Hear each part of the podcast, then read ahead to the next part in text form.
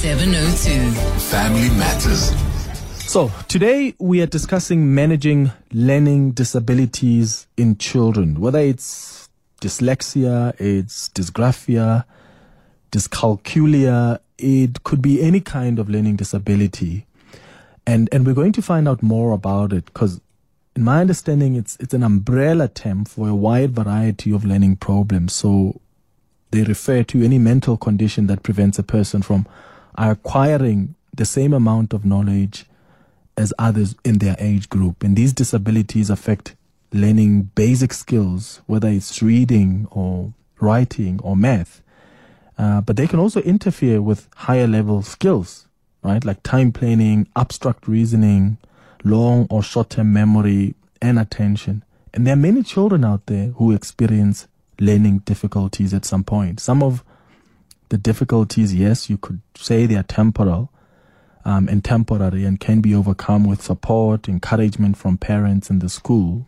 But a learning disability may also be throughout your life as an individual, right? Academically, in your workspace, in relationships, just your daily life. And I want to take calls from you if you have a child with a learning disability. Have you been able to adjust and manage it? Or maybe you grew up with a learning disability. How was that experience for you? And how were you able to manage?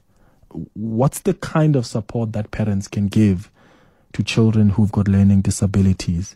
Annelize Clark is an occupational therapist and remedial teacher at Bella Vista Share, who is going to guide us through this discussion, and I'll be taking your experiences if you've got questions as well. 011-883-0702. The WhatsApp line is 072-702-1702. Annelize, thank you for coming into studio. Good morning. Thank you. Thanks very much for having me.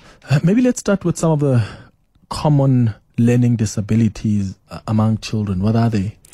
Okay. I think the most common is probably what we know as dyslexia. But that's most probably only because that's the most researched learning disability. So I would say anything that starts with a dys is something that that can become disabling in the classroom, and then the learning process. So learning disability is something that is developmental. It falls under an umbrella of neurodevelopmental disorders.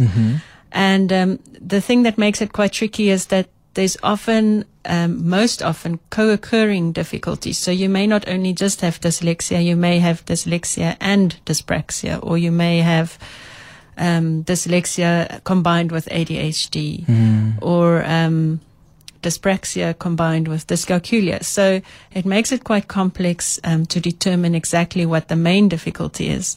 But, yeah, so it's basically something that starts from when you are little. You can start picking it up even in preschool sometimes, if the teachers are trained to be able to do that. And then, yeah, it carries on. It's for life. So we need to get, some strategies in place for these learners and people. Yeah, and we'll talk about strategies later on. Is there a difference between a learning difference and a learning disability? Yes and no. So I would say everybody learns differently. Some children will learn in a specific way that doesn't fit our current school system, and there you would say there's a learning difference. But the way I sort of classified in my own head is that it's a learning difference when they're little, when you can pick it up. And the brain is so malleable. You can do so much through cognitive education and through remedial intervention. But the older they get, the more of a disability it becomes, because the more they actually struggle to reach the potential that they have. So at what stage do you pick, these disabilities in children? Is there a certain age where parents should look out for, and what exactly do you look out for? So it depends on the disability, or on the difference, but usually it comes out in foundation phase, so grade 1, 2, 3. up to grade four. Grade four is where you move on to from learning to read to reading to learn. And when they start with that process of learning and realizing they're actually not understanding the content, that's when it becomes quite disabling. But there's more and more research now showing or pointing towards early identification. So there are so many aspects you can look at preschool already. For instance, if you're looking at dyslexia, and it doesn't mean they have dyslexia, but if they struggle with rhyming, if they struggle with separating sounds like the syllables, for maths it would be if that numerosity, that innate idea of number that we generally all have, if they can't pick up two buckets when the teacher says pick up two buckets and they have to go and count the two buckets. So in preschool, it's already, you can pick up the red flags. It doesn't mean they need a diagnosis by then, but there's definitely then room to start exploring early intervention so that the brain can start working towards how the system requires us to learn. Yeah. So once you've picked that up as a parent, what are the right steps to follow, and are there implications for children if these are not corrected or the children are not given the right support that they need? That's a bit of a tricky one. So for parents, it's very easy to go and see an occupational therapist, a speech therapist, an educational psychologist. But often I know, funding is a huge difficulty for many parents. So schools generally, or our government schools generally, have a support-based team, and parents need to approach that team. Hopefully by the time that they approach that team, that the teachers have already identified that something is not completely in place for the child or for the learner, and they take it from there together to the district, where they can just sort of raise a red flag, and they can start looking at accommodations, start looking at intervention for the child. If it's severe enough for full service schools. In the private sector, it's a little bit more simple. The parents go straight to their therapist, to OT, speech, even the remedial therapists, and the team there would work out something that would help that child. 16 minutes after 11 o'clock, Annelize Clark is an occupational therapist and remedial teacher at Bella Vista Share, and we're talking about managing learning disabilities in children. I want to hear from you on 011-883-0702. Do you have a child with a learning disability, and how have you been able to adjust and manage it? You can send a WhatsApp as well on 072-702-1702. Maybe you are that child that grew up with a learning disability. Why don't you share your experience with us? And if you've got some questions, some tips for other parents as well, I'd like to hear that from you. I'll take those calls after the break. 17 after 11. 702. Family Matters. 19 minutes after 11 o'clock on our Family Matters feature this morning, we're talking about learning disabilities in children.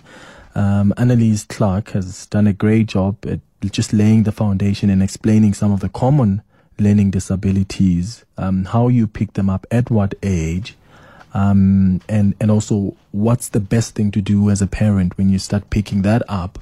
Annelize, we were talking off air about math, dyscalculia. I'm one person who struggles with math. How do you then know whether it's dyscalculia or you just struggling with numbers?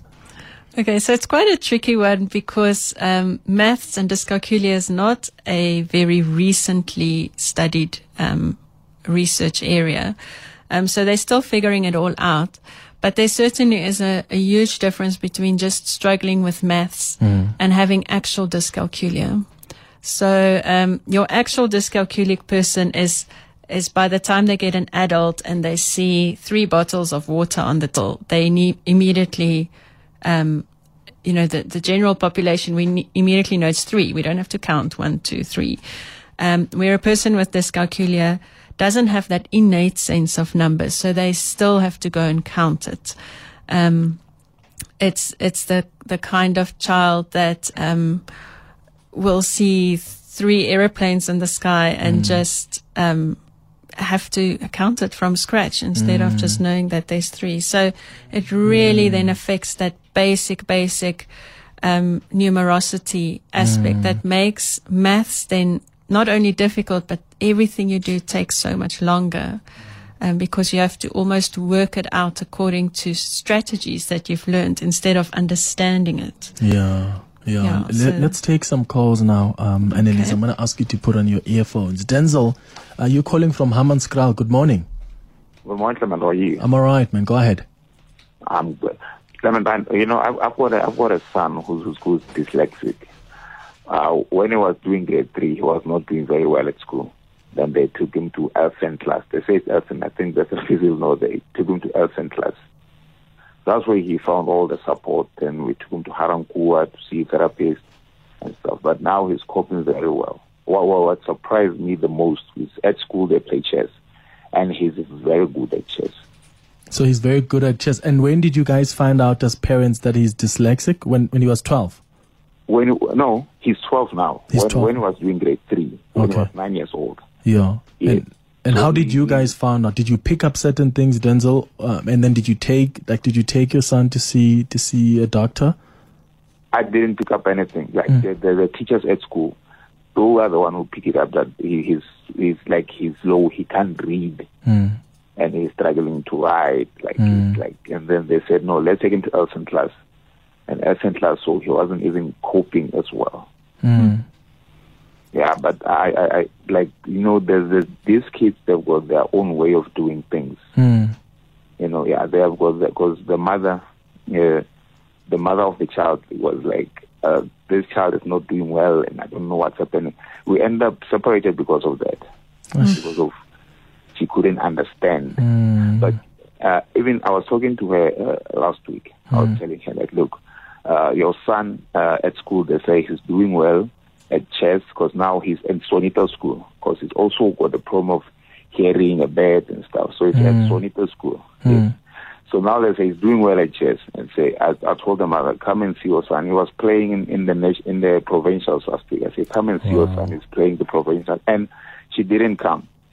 And he made it through to the nationals. Now they're going to the nationals this Saturday. And I said, come and see your son. Even though he can't read, he's struggling to read and write, but there is something that he's doing. But these kids are very special, Clement. They're doing, I can't even play chess. I don't even, but he plays chess. Now he's going to the nationals. And I told the mother, come and see your son, because now he's going to the nationals, and we need to raise money for him to go there. And she didn't come. And, you know, it hurt me because I'm not working. She's the one who's working. So instead of her coming on board to help the child, she doesn't, you know, just because she's got the son has got a disability. When are the nationals, Denzel? On the 26th, on Saturday. Oh, where are they happening? They're happening in Durban. Oh, okay. And you guys are they going as a school, or does he have to go on his own? He's going on in individual. Yes, okay. So we need to raise funds for him. All right. Listen, you know, what I'll do, Denzel, I'm going to put you back to the producers. I mean, we need to celebrate your son. And I think you're just an incredible dad, celebrating and supporting him. So if there are some other listeners who want to help raise you funds so that your son can get to the finals, we'll take some calls and we'll link you up, Denzel. I would like to help in my small way. Well, I'll put you to the producers for now, and then if there's a listener on 702 land who would like to help Denzel get his son to the nationals in Durban, I think it's the next weekend. Let's see what we can do for Denzel. I know we always come through for our family here on 702. But Annelize, the issue that he's raising there, yes, I mean the conflict that can be caused in a family because there's just disagreements and confusion around how do we approach this? What's wrong with the child? And for it to even lead to separation. Yeah, it's actually a very stressful situation for parents, especially if there's not a deep understanding of the difficulty that they have, and also if there's not really a good available support, the parents often feel quite helpless. Mm-hmm. But what I do want to say is that I'm not surprised that all that is good at chess. Mm-hmm. You know, because their brain is just wired a little bit differently, there's so much more other opportunities for these children. Mm. Very often, and not always, they are so good with problem solving, with strategic planning. If you think of really like someone like Albert Einstein, apparently was dyslexic. And look at what he's reached. Mm. So you need people like this in your life, and almost you want to celebrate the good things that come out of it. And yes, it's hard to read and write, but in the end of the day, we need to also focus on the good things that come out of their incredible little brains, and almost, like you said, Denzel, like just to push to get him to these championships, because that's going to be his thing. So. And I wonder the impact on the child as well, Annelize, because I mean, a child who's constantly told you can't do this properly, you can't read this properly, when they found something that gives them joy, that they excel in, and you are supporting them in there, and that surely impacts even on their levels of confidence. Yeah, so that's one thing we actually have to be very careful about, because, you know, at school we often focus on the bad, and we say we have to work on this, we have to work on that, and we forget to look at the strengths of the child, and they know it, because the thing is being dyslexic or being dyscalculic or having any learning difficulty is not, does not make you intellectually weak. You still have that intellect to know that something's wrong with me, and I am different to the others, and it creates an emotional difficulty, and often they would play up at home, and you know, I don't know if this was part of your situation, Denzel, but where the child might actually just may look like he's naughty because he just cannot handle the pressure and the constant negative feedback. So if there can be a good midway of saying, and we often speak to kids very directly, we would say, look, your brain thinks a bit differently. It doesn't mean that there's something wrong with it. It thinks differently. We're going to help you fit into the school system, help you finish school correctly, but you've got so many other things that we're going to look at and work on and strengthen. Geez, how many young kids out there are misunderstood? And we think, you're naughty, you don't listen, you're just lazy. It's getting better and better. I remember when we were at school as young kids, I mean, the majority of kids that struggled at school were the naughty ones. It's definitely getting better, but there's still a lot of work to be done. Yeah. All right, we're going to get the latest in Eyewitness News headlines shortly. And then when we come back, I'm going to take more of your calls, your experiences, if you've got some questions. Maybe you are that child that grew up with a learning disability, or maybe you're raising one. Any tips for other parents? How are you managing it? And thank you for responding to that call. I see some of you are tweeting me. You want us to get you in touch with Denzel. Denzel's son has to go to the finals this weekend, and a lot of you are asking, how can we contact him? The producers are telling me that he actually they need accommodation and transport, and I think we can be able to help him out with that. So what we'll do is maybe respond to your WhatsApps, those who need his contact details, or if you call the producers on 011-883-0702, they'll give you his contacts, and let's get Denzel's son to the championship, right? To the finals. And Denzel, I'm hoping we can get some feedback from 702 Family Matters.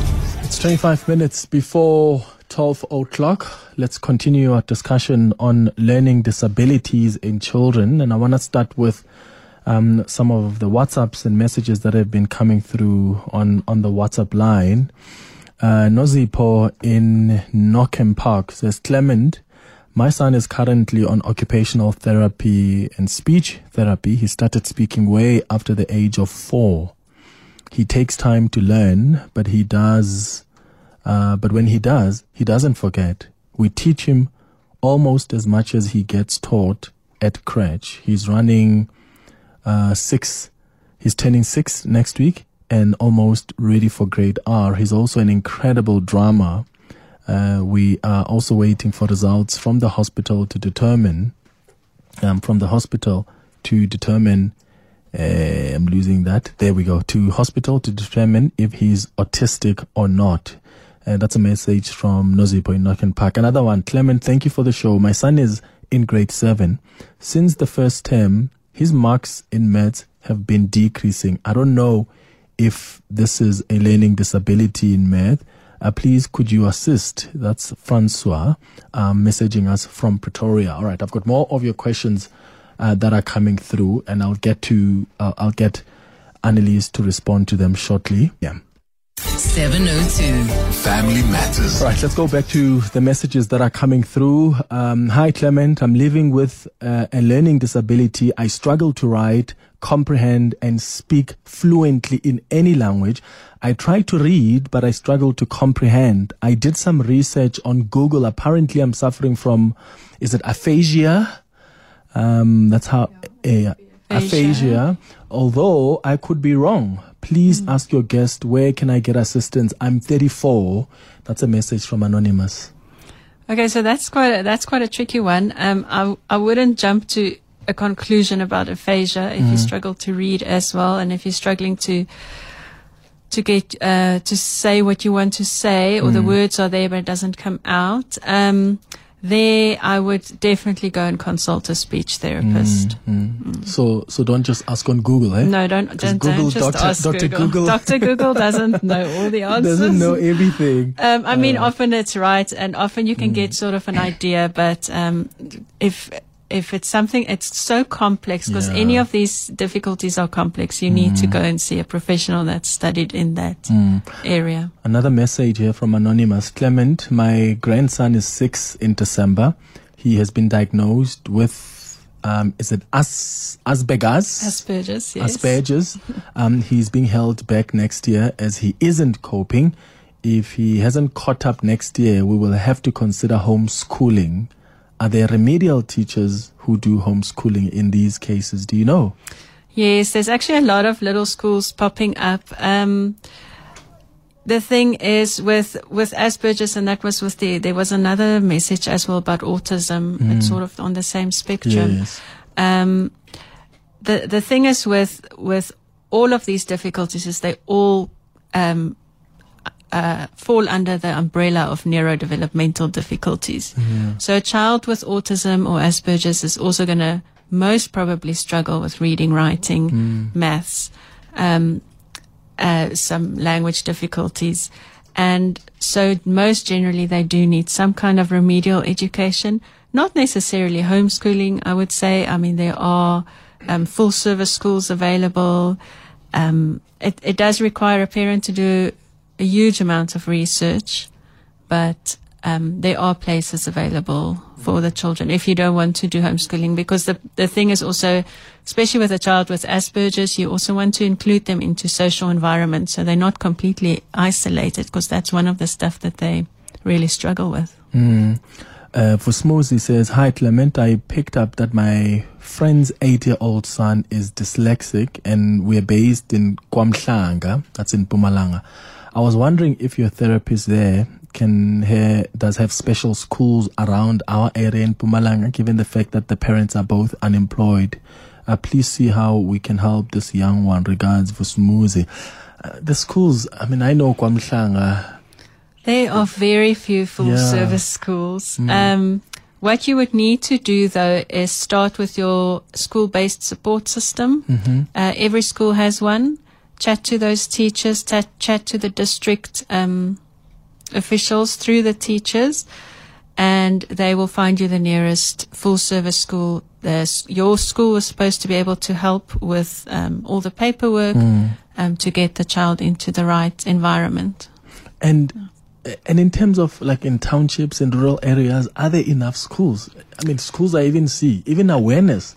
around? You know, I think the biggest problem is not necessarily enough schools. The biggest problem is the mainstream schools not always understanding the process of getting the children into full service schools. Or even understanding what could be wrong with the children. Yes, yes, it's a huge problem. So that's why we try to do a lot of training for teachers and for therapists, try to get that early identification going, even if there's no diagnosis. A diagnosis, yes, it does help eventually for accommodations, but if you can get an early identification of a child that has risk of, say, dyslexia or dyscalculia, then you can already start the intervention early, and so the outcomes will be much bigger or better. Let's go to Midrand now. Tommy, good morning. Morning, Clement. Hi, Tommy. Go ahead. Clement, I have my grandson living with me. He's been in school, in one of the primary schools in Midrand. Me being a pensioner, I had to put him into a normal school. And up until grade 3, he could read and he could write. And suddenly he went into grade 4, and as time went by, came to the end of the year, he suddenly failed. He repeated grade 4, and during the course of the first couple of months, the teacher found out that he couldn't read and he couldn't write. I took him through to an educational psychologist, which cost us close on to about 6,000 rand for an assessment, and they've assessed that he is dyslexia. Now, in order to get a school within the Midrand area, it's a bit difficult, and the schools are not charging less than 5,000 to 6,000 rand a month. Where do we go to in order to get assistance? He is now 14 years old, and believe you me, he can still not read and write. But give him a laptop and a computer, and he can ace it. Give him games to play that are unrealistic, and he knows what to do. But as far as reading and writing is concerned, I'm having a bit of a problem with that. I don't give him help at all. I don't take up with him. I'm very calm with him, trying to get him to understand, you know, his situation. But where do we go to in order to get further assistance? No, great question, Tommy. Thank you for calling us about that. That's a very hard question because... Well, first of all, the fact that he did fine in grade 1 to 3 is very normal, because these little kids are intelligent. They can figure out ways to sort of overcome the system. They'll memorize the words. They just figure it out. And but by the time you get to grade 4, like as I said earlier, when you have to start reading to learn your own content, that's when the wheels come off. Just for a start, that's quite normal to happen. But finding the right school is often, the hard part. I would start with some kind of remedial, therapy that you could do in addition to where the child is now. But again, you would have to speak to your school support system or support team to help you get into the right. How affordable are these special schools? Well, the government ones are very affordable. The private schools are not so much. You're looking at quite a lot. Quite a lot of money. 13 minutes before 12 o'clock. 7:02. Family Matters. All right, 12 minutes before 12 o'clock. Mary, you're calling us from the Johannesburg South. Good morning. Hi, Clement. I wonder if your guest can advise or recommend somebody in the private sector that could assist a 3-year-old. Oh, a 3-year-old who can be okay. Cool. All right, Mary. What is the specific difficulties for the 3-year-old? The child he says in the one word, but he cannot make a full sentence. Okay, so I would go to a speech therapist for that. Okay, so that's where we start. That's where you start, definitely with a speech therapist. And they will be able then to advise you where to go next from there or what kind of therapy the child would need. Okay, can I contact you maybe if you can recommend one or two in the private sector? Yeah, well, I think what we'll do is if maybe you want to, in fact, Mary, consult with Annelize, because she's an occupational therapist herself. What we'll do is I'm going to put you back to the producers, and then we'll share the contacts with you. Okay, fine. Thank you so much. All right, Mary. Thanks for calling, Mary in the Johannesburg South. Tasneem in Renbeck. Hi. Hi, this topic is so close to my heart because I got one child that is severely dyslexic and the other child is moderately dyslexic. And I think I was talking to your producer, and there should be part two of this with the approach with the district coming in and that. But my question is, I mean, I had cried many nights, done a lot of research to find the right school. But what happens to, is there a way, like, is there where parents, you spend a lot of money, and money that you don't have and you don't have budgeted for. Maybe your guest can enlighten where the parents can go who don't have the resources to go to, like, you know, first of all, not everybody even knows about OT and speech therapists. We're assuming that everybody does, but not everybody does. So is there like a way where a parent can actually aid the child while trying to find the right school in their personal capacity, because it's very different level of dyslexia. So I think that would be a great way to just help parents to say, these are the websites you can go to. Maybe read up on this. This is how you should approach it and those sort of stuff. And great question, Tasneem. Thank you for calling in, Renbeck. So I think our biggest difficulty in South Africa is still that we are developing an awareness, and so there's not that much out there in terms of parents to go to and then access a whole list of kind of schools or intervention programs. But your best bet, and actually the best way to do it, is to work together with the current teachers that the child is with, and then so that teacher can also then join in with the school-based support system and advise you where your closest government OT and speech therapist and psychologists are based. Yeah.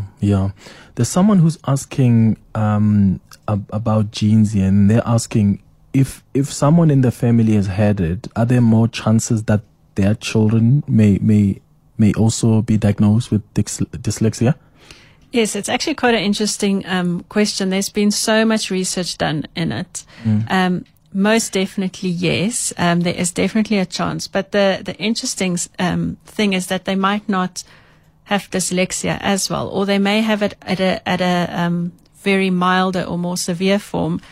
If I look at just personally my own family, my son is more on the dyspraxia side of things, where my daughter is more on the dyslexia side of things. So all these neurodevelopmental disorders integrate so much that you can almost get a bit of something or a bit of everything. But if the genetics is there, there's a massive chance of getting it as well for your children. And when I say getting it, it's not like a bad thing, you know. It's something we need to embrace and something we need to remediate and cognitively get strategies for the children to overcome. Absolutely.